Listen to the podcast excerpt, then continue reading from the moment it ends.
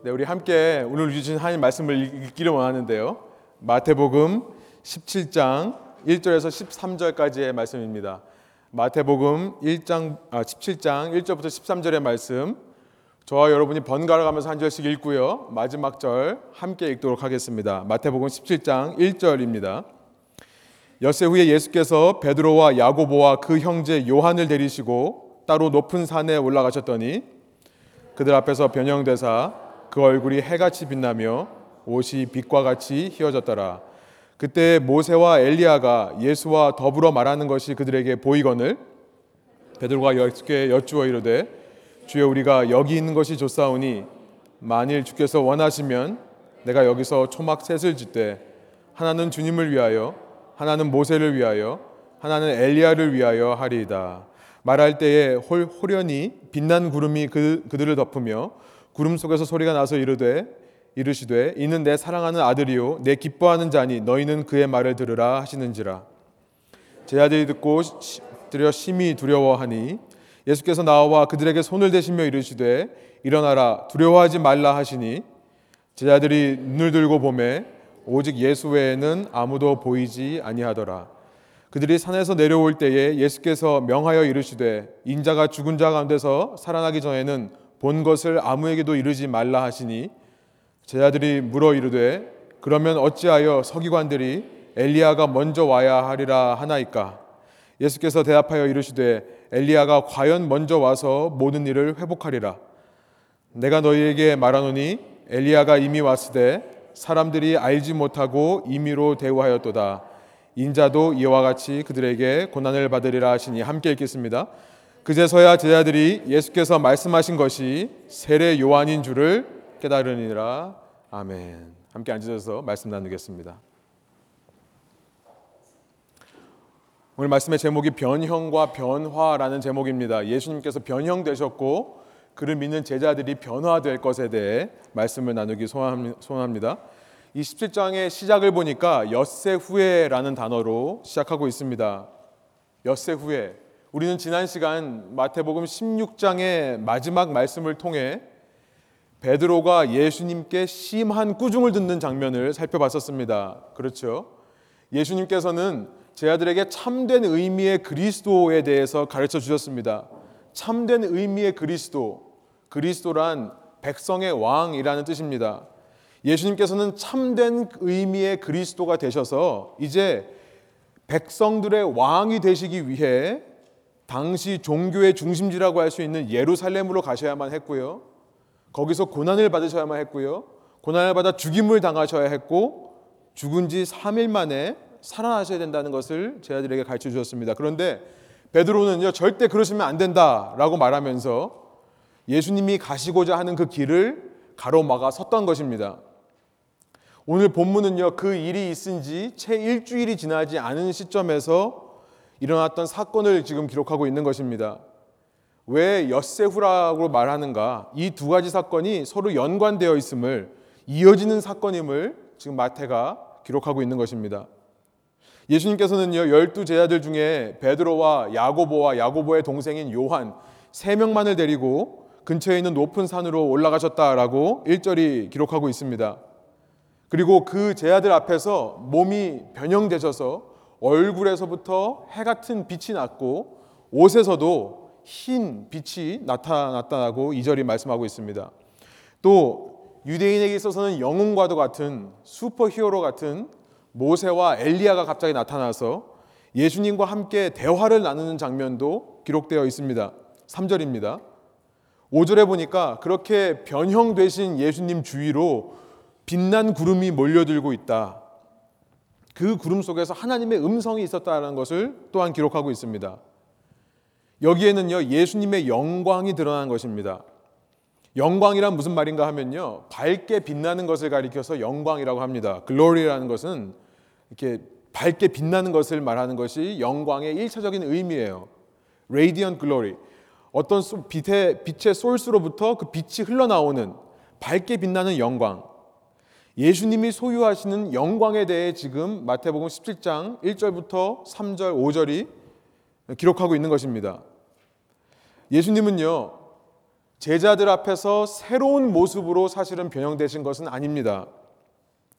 예수님은요, 예수님이 경험하신 이 변화는요, 예수님께서 이전과는 다른 모습으로 변하신 것이 아니라 실은 예수님 본래의 모습을 제자들에게 잠깐 보여주신 것이라 이해할 수 있습니다.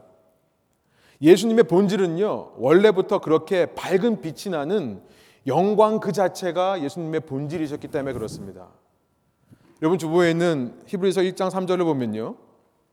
세 번역으로 제가 한번 읽겠습니다. 그는 하나님의 영광의 광채시요. He is the radiance of the glory of God. 하나님께서 가지고 계신 영광으로부터 나오는 빛이다. 그 빛의 광채시다. 예수님을 가리켜서 이렇게 소개하고 있습니다. 하나님 본체대로의 모습이십니다. 그는 자기 능력이 있는 자기 능력 있는 말씀으로 만물을 보존하시는 분이십니다. 그는 죄를 깨끗게 하시고 높은 곳에 계신 존엄하신 분의 오른쪽에 앉으셨습니다. 이 말씀으로 히브리서가 시작되는 것입니다. 또 요한복음 1장 14절에 보면 우리가 잘 아는 말씀이죠. 말씀이 육신이 되어 우리 가운데 거하심에 우리가 그의 영광을 보니 예수님을 가리켜서 그의 영광을 바라보는 것이다 라고 표현하고 있습니다. 예수님은 아버지 독생자의 영광이요 은혜와 진리가 충만하더라. 예수님은 이렇게 빛이시고 빛이 나는 영광이시고 영광 그 자체십니다. 그러니까 우리가 흔히 변화산 사건이라고 이야기하고 이야기하는 오늘 본문 마태복음 17장에 기록된 이 사건은요. 예수님께서 다른 분으로 변하신, 변하신 사건이 아니라 원래의 그 본질적인 영광을 제자들에게 잠깐이지만 조금의 숨김없이 보여주신 사건이다라고 우리가 이해할 수 있는 거죠.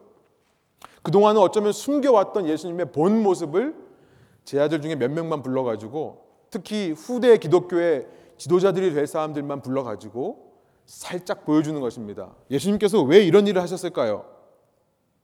앞서 나와 있는 16장의 기록을 통해 우리가 얘기를 했듯이요. 예수님을 그리스도라 고백한 제자들, 하나님의 아들이라고 고백한 제자들, 예수님은 그렇게 그리스도로 이 땅에 오셔서 하나님의 아들로 오셔서 승리만 하시는 것이 아니라 세상 모든 죄를 지고 가는 어린 양이 되셔서 반드시 고난을 받아야 한다는 사실을 말씀하신 후에요. 그 말씀으로 인해 충격을 받고 위축되고 걱정스럽고 혼란스러워할 이 제자들을 위해 아마 6일밖에 지나지 않은 시점에서 그들을 불러 산 위에서 당신의 영광스러운 본 모습을 보여주신 것이 아닌가 생각해 볼 수 있는 것입니다.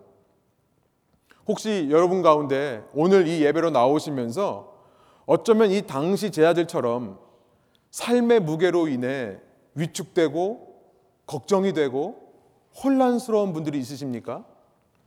저는 이 시간 이 예배를 통해요. 우리가 이렇게 말씀을 듣고 기도하고 찬양하는 이 모든 예배 순서를 통해 예수님께서 당신의 영광을 여러분께 보여주시기를 소원합니다. 인생의 모든 문제들과 모든 고난들을 이길 힘은요, 놀랍게도 신비하게도 우리가 예수님의 영광을 바라볼 때에만 그 능력과 그 신비로운 어, 감격이 회복되는 것입니다. 상황이 변하기 때문에 내 꼬여있던 문제들이 풀렸기 때문에 통장에 돈이 들어왔기 때문에 우리가 마음속에 평안을 얻을 수 있는 것이 아닙니다. 비록 상황은 그대로이고 문제들은 조금도 달라짐 없이 내 삶에 동일하게 존재하고 있다 하더라도 우리가 방금 전에 읽은 히브리서 1장 3절의 말씀처럼요. 당신의 말씀으로 만물을 보존하시는 예수님. 그 어떤 죄의 문제도 깨끗하게 씻기실 수 있는 예수님. 지금도 하나님의 보좌 우편에서 온 세상을 통치하시고 온 세상을 다스리시는 왕 대신 주님을 우리가 바라볼 때요. 그의 밝게 빛나는 영광을 바라볼 때 여러분 그 밝게 빛나는 영광이 나에게도 전염되는 것입니다. 그 영광이 나에게 들어오면요. 내 속의 사람, 내 속의 생각과 마음에 있는 모든 의도하는 뜻들이 변화되는 것입니다. 그러면 내 외부에 아무 변화가 없다 할지라도 우리는 다시 일어설 수 있는 것입니다. 두려워하지 않는 것이고요. 힘을 얻고 세상 가운데서 소망 있게 살게 되는 것입니다. 그래서요, 우리가 예배로 나올 때마다 이렇게 신자들이 함께 모일 때마다 우리의 소원과 기도는 오직 한 가지여야 됩니다. 그것은 뭐냐면, Lord, show me your glory. 당신의 영광을 내게 보여주십시오. 라는 고백으로 우리가 모이고 함께 예배로 나아가야 되는 것입니다. 과거 이스라엘 백성을 이집트에서 이끌어낸 모세라는 지도자는요. 참으로 파란만장한 인생을 살았습니다. 한 사람이 한 평생에 겪을 수 있는 고난과 어려움보다 이 모세라는 사람은 그의 평생에 더 많은 어려움들을 겪었던 것 같아요. 가는, 가진 고난과 어려움을 극복해 가면서 마침내 그는 하나님의 사명을 이루어냅니다. 포로로 잡혀 있던, 노예로 잡혀 있던 이스라엘 민족을 이집트로부터 해방시키는 일을 합니다. 그런데 그렇게 모세의 헌신으로 인해 이집트에서부터 이스라엘 백성이 구원을 얻었지만요. 단 40일. 모세가 그들의 눈에 보이지 않자 이 백성들은 모세를 배반합니다. 이 백성들은 하나님을 배반해서 우상의 모양을 만들어 놓고 우상 숭배를 합니다. 모세는요 너무나도 분노한 나머지 자신이 하나님께로부터 받은 그 말씀이 쓰여 있는 돌판을 백성 앞에서 깨어 부숩니다. 모세가 왜 이런 파격적인 과격한 행동을 하는가? 저희가 잘 생각해 보면 또 이해가 돼요. 그가 사람들에 대해서 얼마나 배신감을 느꼈을까? 한 민족의 지도자로서 얼마나 많은 스트레스 속에 살았을까? 얼마나 부담을 가지고 있었을까? 무엇보다 사역에 대해서 하나님의 뜻에 순종해서 자기의 삶을 헌신하는 그 사역에 대해서 실망과 절망감이 들지는 않았을까? 생각해 보는 것입니다. 여러분 그랬던 그가요. 다시금 하나님의 산인 신의 산에 오릅니다. 그가 신의 산에 오르면서 구했던 한 가지가 뭐냐면 출애굽기 33장 18절에 나와 있습니다. 우리 한번 한 목소리로 한번 읽어볼까요? 모세가 이르되 원하건대 주의 영광을 내게 보이소서. Please show me your glory. 주님의 영광을 보여주십시오. 이것만을 구한다는 거예요. 그리고 그 산에 올라가서 모세는요 영광의 하나님을 만납니다. 그 하나님의 영광을 만날 때 놀랍게도 하나님의 영광이 자기에게도 전염되는 그 영광이 자기에게도 나누어지는 것을 체험하게 돼요. 그래서 산을 내려오는 그의 얼굴에 빛의 광채가 났다라고 기록하고 있습니다. 얼마나 빛의 광채가 났으면요. 사람들이 그의 얼굴을 이제 쳐다보지도 못하고 이제는요. 모세가 하는 말을 경, 경청하는 것입니다. 두렵고 떨림으로 그 말씀을 받는 백성들의 모습이 출애굽기 34장에 기록되어 있습니다. 영광을 바라보는 자는 그 영광으로 자신도 변화되는 것입니다. 그래서 그의 삶에 하나님의 영광이 자연스럽게 사람들로 하여금 알아볼 수 있도록 흘러가는 것입니다. 내가 가지고 있는 하나님을 아는 신앙과 하나님에 대한 지식이 나의 행동을 통해 빛이 되어 다른 사람한테 보여지는 것입니다. 여러분 우리가 예배를 통해 이런 은혜가 있는 저와 여러분 되시기를 소원합니다. 여러분 그런데 이렇게 영광 가득한 장면을 우리가 바라보면서요. 그 영광 가운데서 또다시 문, 문제의 발언을 하는 베드로의 모습이 오늘 본문에 기록되어 있습니다. 이쯤 되면 이제는 이제 베드로는 앞으로 사람들 앞에서 말하는 것을 좀 자제해야 하겠습니다. 가만히 있으면 중간이라도 가거든요. 어쩜 이렇게 저의 모습과 비, 비슷한지 모르겠어요. 쓸데없는 말을 해가지고 맨날 실수하고요. 중간도 못 가는 저의 모습. 너무나 비슷합니다. 4절. 우리 베드로의 모습을 한번 한 목소리로 읽어보겠습니다. 베드로가 예수께 여쭈어 이르되 주여 우리가 여기 있는 것이 좋사오니 만일 주께서 원하시면 내가 여기서 초막 셋을 짓되 하나는 주님을 위하여 하나는 모세를 위하여 하나는 엘리야를 위하여 하리이다.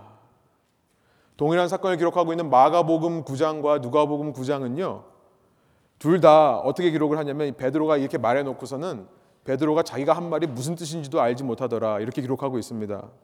특별히 마가복음 9장 6절에 보니까 당시 제자들이 그 예수님의 영광을 바라보고 너무나 압도되어 두려움에 떨고 있었다고 합니다. 그러니까 너무 무서워서 다들 떨고 있으니까 무슨 말은 해야 되겠고 무슨 말 할지 모르니까 베드로가 이렇게 말했더라라고 마가복음 9장 6절이 기록하고 있어요. 그냥 말 안 하고 가만히 있어도 되는데요. 그죠? 초막 셋을 짓고는 각각 하나는 예수님께, 하나는 모세에게, 하나는 엘리야에게 주겠다라고 말하는 것입니다. 초막을 짓는다. 이게 무슨 의미일까요? 아마도 이 산 위에서 오랫동안 우리가 머물자라고 말하는 것 같습니다. 왜냐하면 4절에 보니까 우리는 이 산을 내려가지 않고 여기 있는 것이 좋습니다라고 하면서 이 말을 하는 거거든요. 그러니까 지금 베드로는 산을 내려가고 싶지 않은 겁니다. 우리가 그 이유에 대해서는 충분히 짐작할 수 있죠. 산을 내려가면 이제 예수님은 당시 최고 종교 지도자들이 있는 예루살렘으로 가실 것이고요. 거기서 예루살렘의 최고 종교 지도자들이 예수님을 가만히 두지 않고 잡아서 고난을 당하게 할 것입니다. 팔아서 십자가라는 죽음을 당하게 할 거예요. 그러니까 그냥 여기서 계시면 어떨까요? 예수님 내려가지 말고 여기서 우리 삽시다. 이런 말을 하는 것입니다.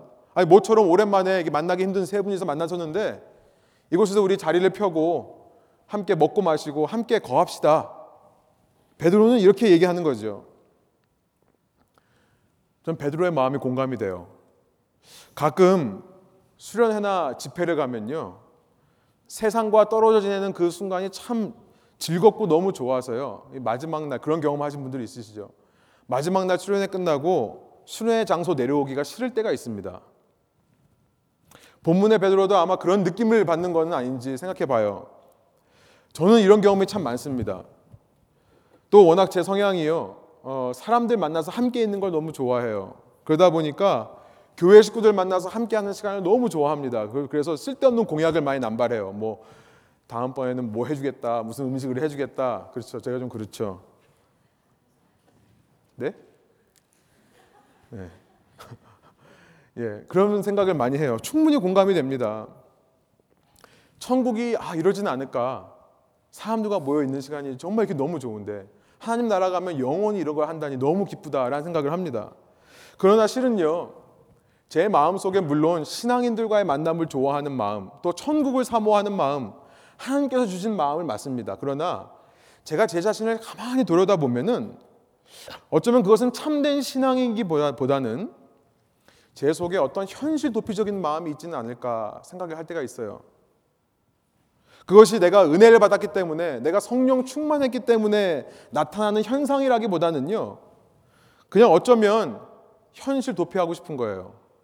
이 수련회 장소 끝나고 이 집회 끝나고 다시 내 삶으로 돌아가는 것이 부담이 되는 것입니다. 아 가면 또 공부해야 되고 숙제해야 되고 말씀 준비해야 되고 네, 말씀 준비는 해야죠. 네. 마치 여행하는 사람이 여행을 하면서 느끼는 그런 판타지 같은 걸 느껴요.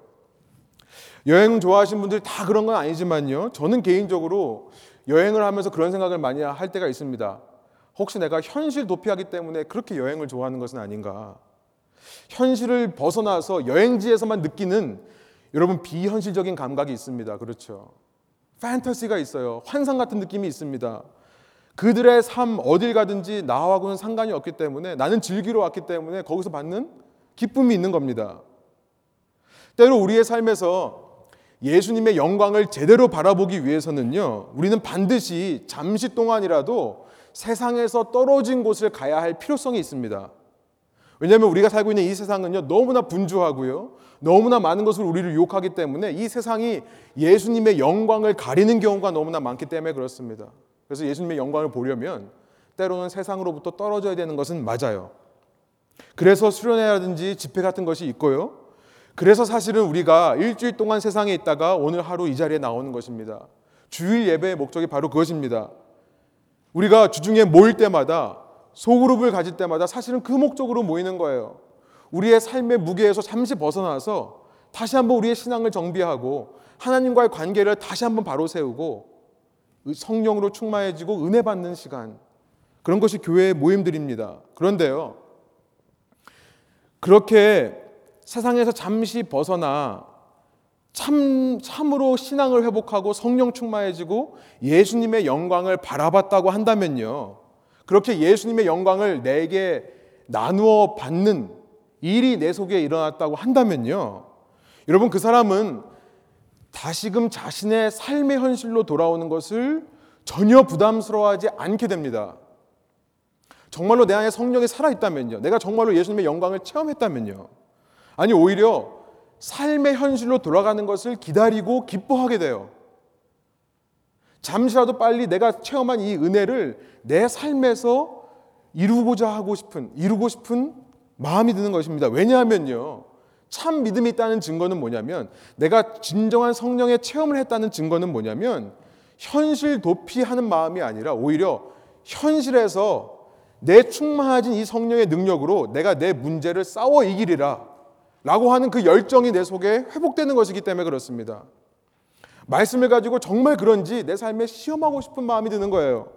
그렇기 때문에 우리의 진정한 영성은요, 내 삶의 자리에서 드러나게 되는 법, 법입니다. 결코 이런 자리에서 드러나는 것이 내 영성이 아닙니다. 이 말씀을 듣고 은혜가 있다면 내 삶의 자리에서 드러나는 것이 내 영성이라는 것을 기억하시기 바랍니다. 제가 옛날 수련회 이렇게 인도할 때 어, 많이 이렇게 들었던 예인데요.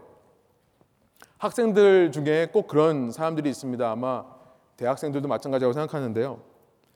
여러분 시험 기간이라서 책상에 이렇게 앉으면요 공부하려고 책상에 앉으면 우선 청소부터 해야 되는 사람들 꼭 있죠.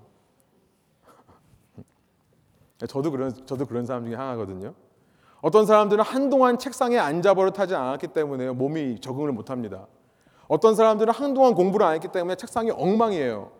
어떤 사람들은 성격이 독특한 사람들이라서요. 조금이라도 뭐가 틀어져 있으면은 그것부터 정리해야 집중이 되는 사람들도 있습니다. 그래서 열심히 청소를 하다 보면요. 청소하느라 시간 다 보내죠. 청소하느라 에너지가 소비됩니다. 허기가 져요. 근데 뭘 먹습니다. 그럼 졸려요. 잡니다. 모세와 같이 이렇게 신의 산에 올라서요. 세상으로부터 떨어져서 신의 산에 올라가서 삶에서 벗어나 예수님의 영광, 하나님의 영광을 바라보고 그 하나님의 영광에 집중하는 시간은 마치 우리가 그동안의 세상의 영향력에 의해서 어지러졌던 나의 삶의 책상을 정리하는 시간과 같습니다.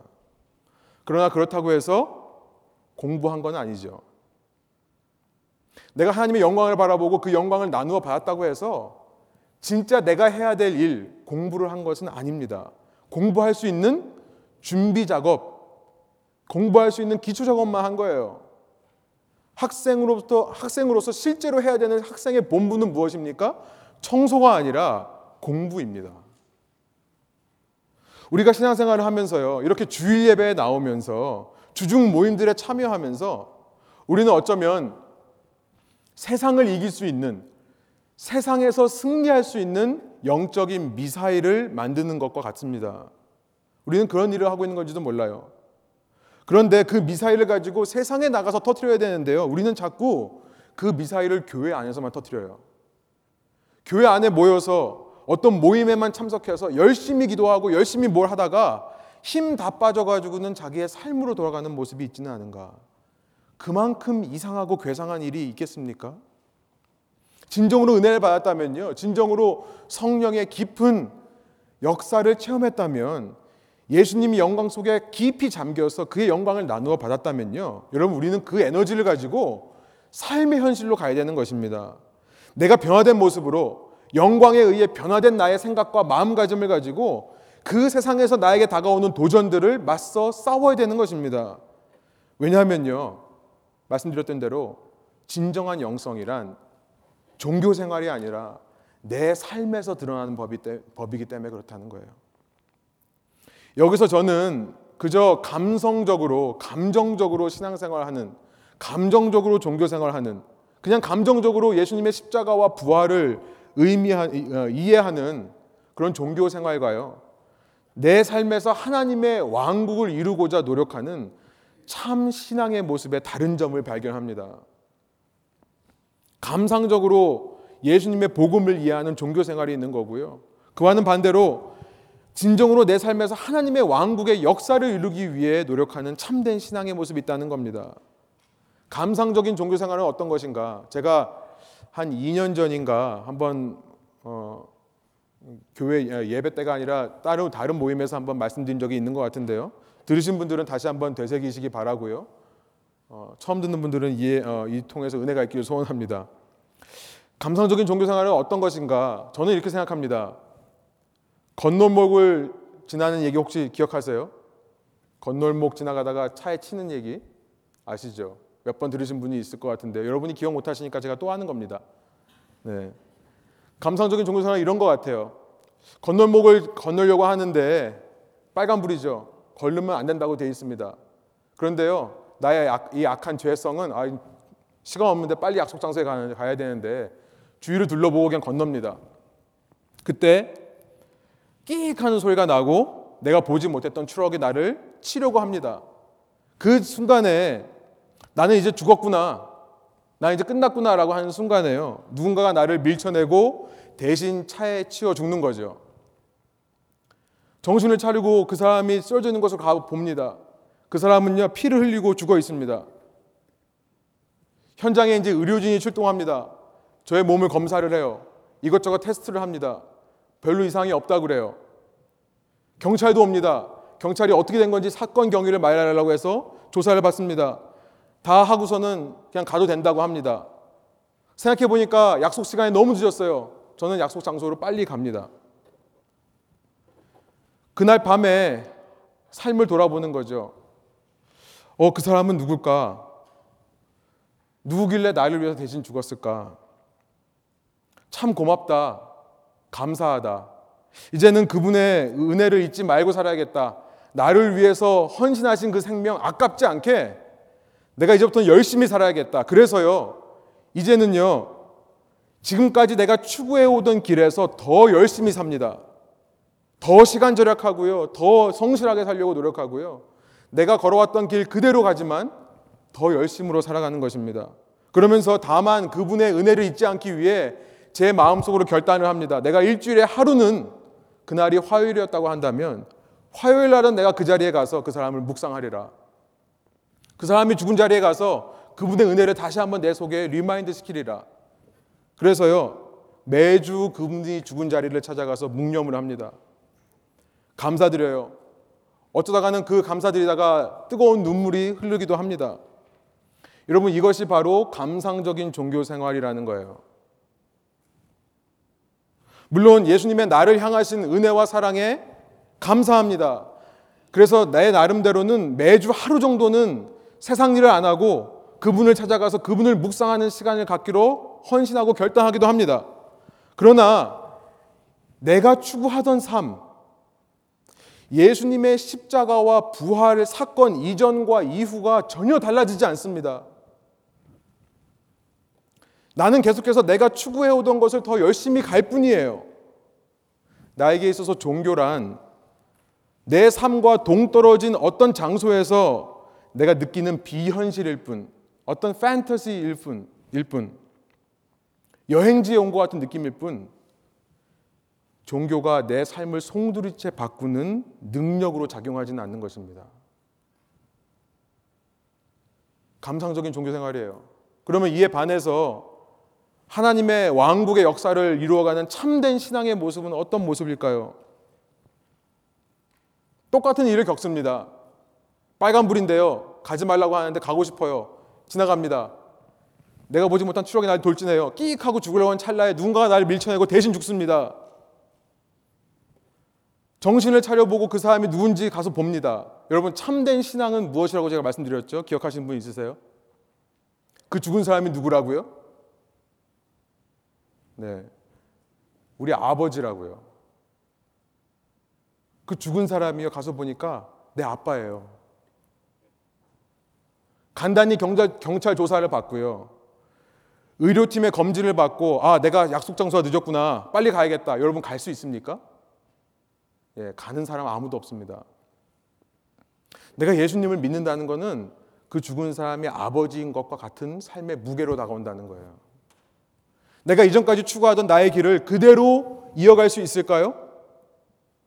아니요. 나는요, 이제 아버지께서 걸어오셨던 삶의 무게를 고스란히 이어봤습니다. 내가 이제는요, 아버지 목까지 살아야 되는 거예요. 그 사람이 만일 공부하는 학생이었다면 어쩌면 공부 그만둬야 됩니다. 직장을 찾아야 될지도 몰라요. 생계를 유지하기 위해서요.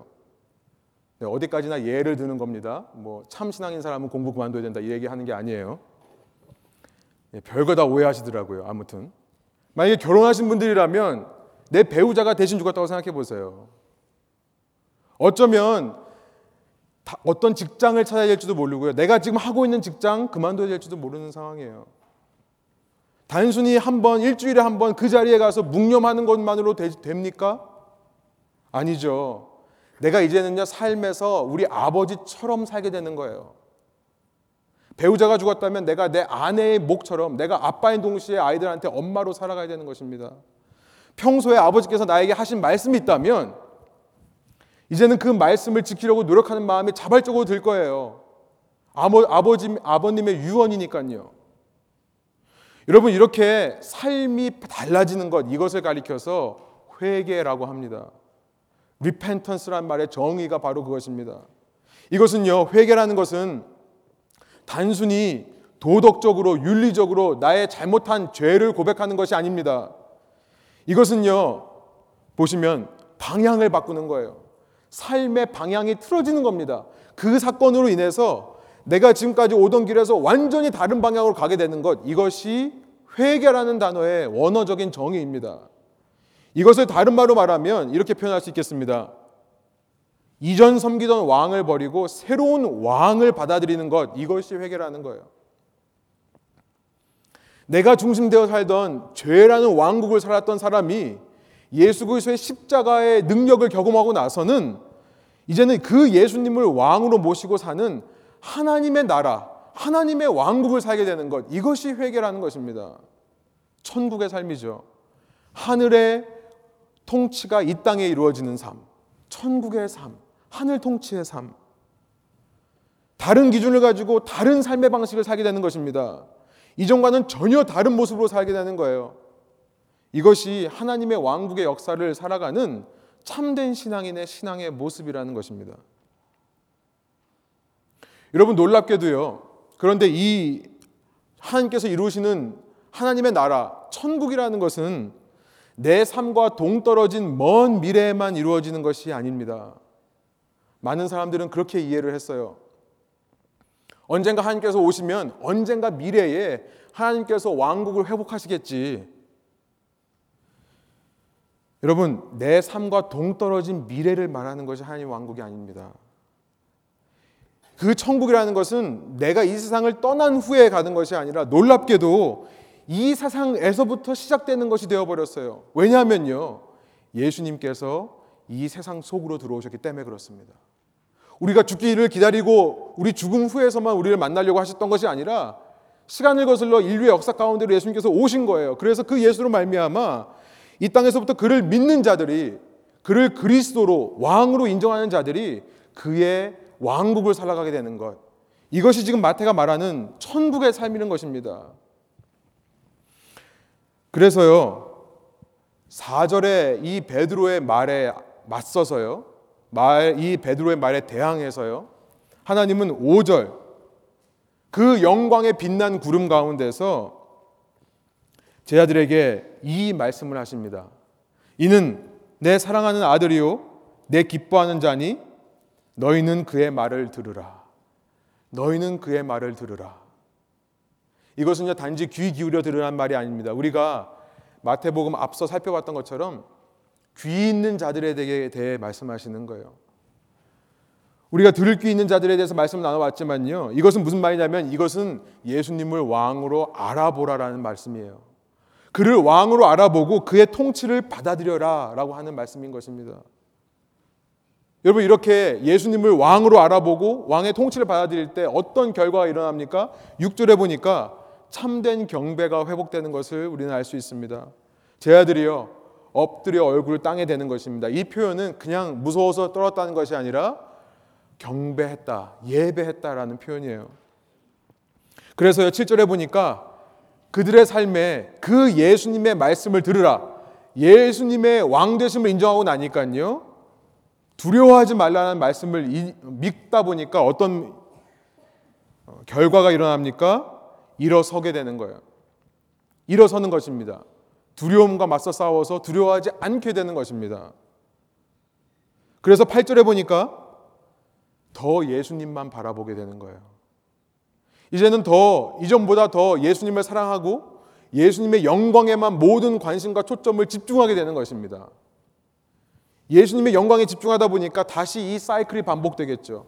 예수님의 영광에 집중하다 보니까 나의 삶에서의 영성이 회복되고요. 내 속에 하나 그 예수님의 통치가 더 확장이 되고요. 그러다 보니까 내 삶의 예배가 더 확장이 되고요.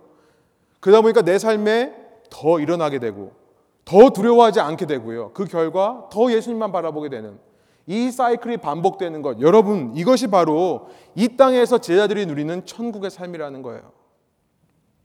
하늘 왕국의 삶, 주님의 통치를 받는 하늘 통치를 받는 삶이라는 것이고요. 이것은 이미 우리가 예수님을 왕으로 인정할 때부터 우리 삶에서 시작되었다는 것을 말씀하고 있는 것입니다. 여러분 이렇게 이미 왕국이 시작되었다.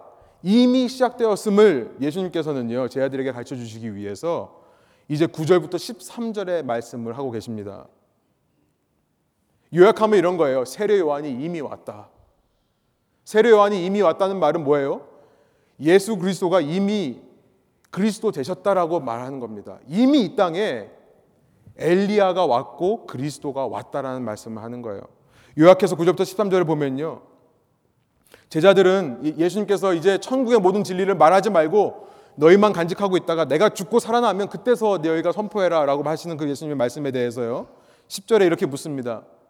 왜 서기관들은 근데 엘리야가 먼저 와야 된다라고 가르칩니까? 라고 물어요. 네, 서기관들은 당시 율법을 연구하고 율법을 가르치던 학자들이었습니다. 그들은요 구약 어, 선지서의 마지막 책인 말라기 그 마지막 맨 마지막 말, 말씀이 4장 5절부터 6절인데요. 그 말씀을 인용해서 이렇게 가르쳤었어요. 하나님께서 이스라엘을 회복하시기 위해 보내는 메시아 그리스도는 먼저 엘리야가 와야 된다. 그 그리스도가 오기 전에는 항상 먼저 엘리야가 와야 된다라고 가르쳤었습니다. 말라기 4장 5절부터 6절의 말씀이에요. 주의 크고 두려운 날이 이르기 전에 내가 너희에게 엘리야 예언자를 보내겠다. 그가 아버지의 마음을 자녀에게로 돌이키고 자녀의 마음을 아버지에게로 돌이킬 것이다. 돌이키지 아니하면 내가 가서 이 땅에 저주를 내리겠다. 서기관들은요 아직 이 땅에 엘리야가 오지 않았다고 생각했기 때문에 그래서 이 땅에는 아직 그리스도가 없다라고 믿었습니다. 그러니까 예수님께서 나는 그리스도라고 말하면 말도 안 된다라고 얼마든지 얘기를 했던 거예요. 엘리야가 먼저 와야지 그리스도가 있는 거 아니냐. 그러나 예수님께서는요, 이제 11절에서 이미 엘리야가 왔다는 말씀을 하십니다. 다만 이미 이 땅에 온 엘리야를 사람들이 알아지, 알아보지 못하고 자기 뜻대로 잡아다가 죽였다. 인자도 예수님도 마찬가지로 그 엘리야처럼 이 땅에 왔지만 죽임을 당한 엘리야처럼 아무도 알아보지 못할 것이다. 생명의 빛으로 이 땅에 비추신 그 빛을 어둠 가운데 있는 사람들이 알아보지 못할 것이다. 그래서 잡혀 죽을 것이다. 라고 지금 11절, 12절 말씀하고 있는 것입니다. 예수님이 말씀하신 엘리야는 세례 요한이었다는 것이 13절에 말하고 있죠. 주보했습니다만 여러분 마태복음 3장 4절과 열왕기하 1장 8절을 비교해 보시면 어떻게 세례 요한이 엘리가 되는지를 아실 것입니다. 말씀드렸지만 엘리야가 세례 요한이 되면 예수님은 그리스도가 되는 것입니다. 이 땅에서 이미 예수님으로 인해 왕국이 시작됐다는 것을 이 말씀을 통해 증명해 보이시는 거예요. 다만 이것은 모든 사람이 알아보는 것이 아니라 예수님이 왕이심을 알아보는 제자들에게만 그 제자들에게만 그렇게 예수님의 우리를 위하신 십자가와 부활의 능력을 믿는 자들에게만 이 땅에서 예수님은 천국의 통치, 하늘 왕국의 통치를 조금 맛보게 하시는 것입니다. 사랑하는 여러분, 우리는요, 이 말씀을 통해 우리의 신앙을 날마다 점검해야 될 줄로 믿습니다. 나는 진정으로 삶의 매 순간 모일 때가 아니라 종교적인 어떤 모임에 갈 때가 아니라 종교적인 장소에 올 때가 아니라 나의 삶의 매 순간 살아계신 예수님의 통치를 인정하고 있는가? 그 예수님의 통치에 내 자신을 항복하고 있는가? 끊임없이 그 말씀에 순종하려고 노력하고 있는가? 그 선한 싸움을 싸워가고 있는가? 아니면 그저 감상적으로만 복음을 쫓고 있는 것은 아닌가? 예수님의 십자가와 부활의 은혜에 대해서 말은 열심히 하지만 삶과는 동떨어진 종교 생활을 하고 있는 것은 아닌가? 그저 이것이 조사오니라는 현실 도피의 마음으로 현실에서 벌어지고 있는 치열한 영적 전쟁을 애써 무시하면서 내 현실에서 끊임없이 나에게 다가오는 내 자신을 내 이 자신의 이 길을 키워보고 싶은 그 욕심을 이겨내지 못하면서 나를 반성하고 쳐서 복종시키는 노력 없이 신앙생활 하고 있는 것은 아닌가? 여러분 우리가 영광을 바라볼 때 그 영광에 의해 우리의 내면이 변화될 줄 믿습니다. 그러면요, 그 영광의 변화된 내면을 가지고 우리 이제 삶의 자리로 당당하게 나가기로 합니다. 기대하며 나가기를 원해요. 주님께서 나에게 영광을 보여주셨을 때 이 영광의 능력이 내 삶에서 얼마나 큰 변화와 역사들을 썰 수 있는지를 기대하며 나가기를 원합니다. 그럴 때요, 예수님의 영광은 내 삶을 통해 우리 주위에 있는 모든 사람에게로 흘러갈 것입니다. 그런 은혜와 결단이 있는 저 여러분의 삶 되기를 간절히 소원합니다. 이렇게 기도하시겠습니다.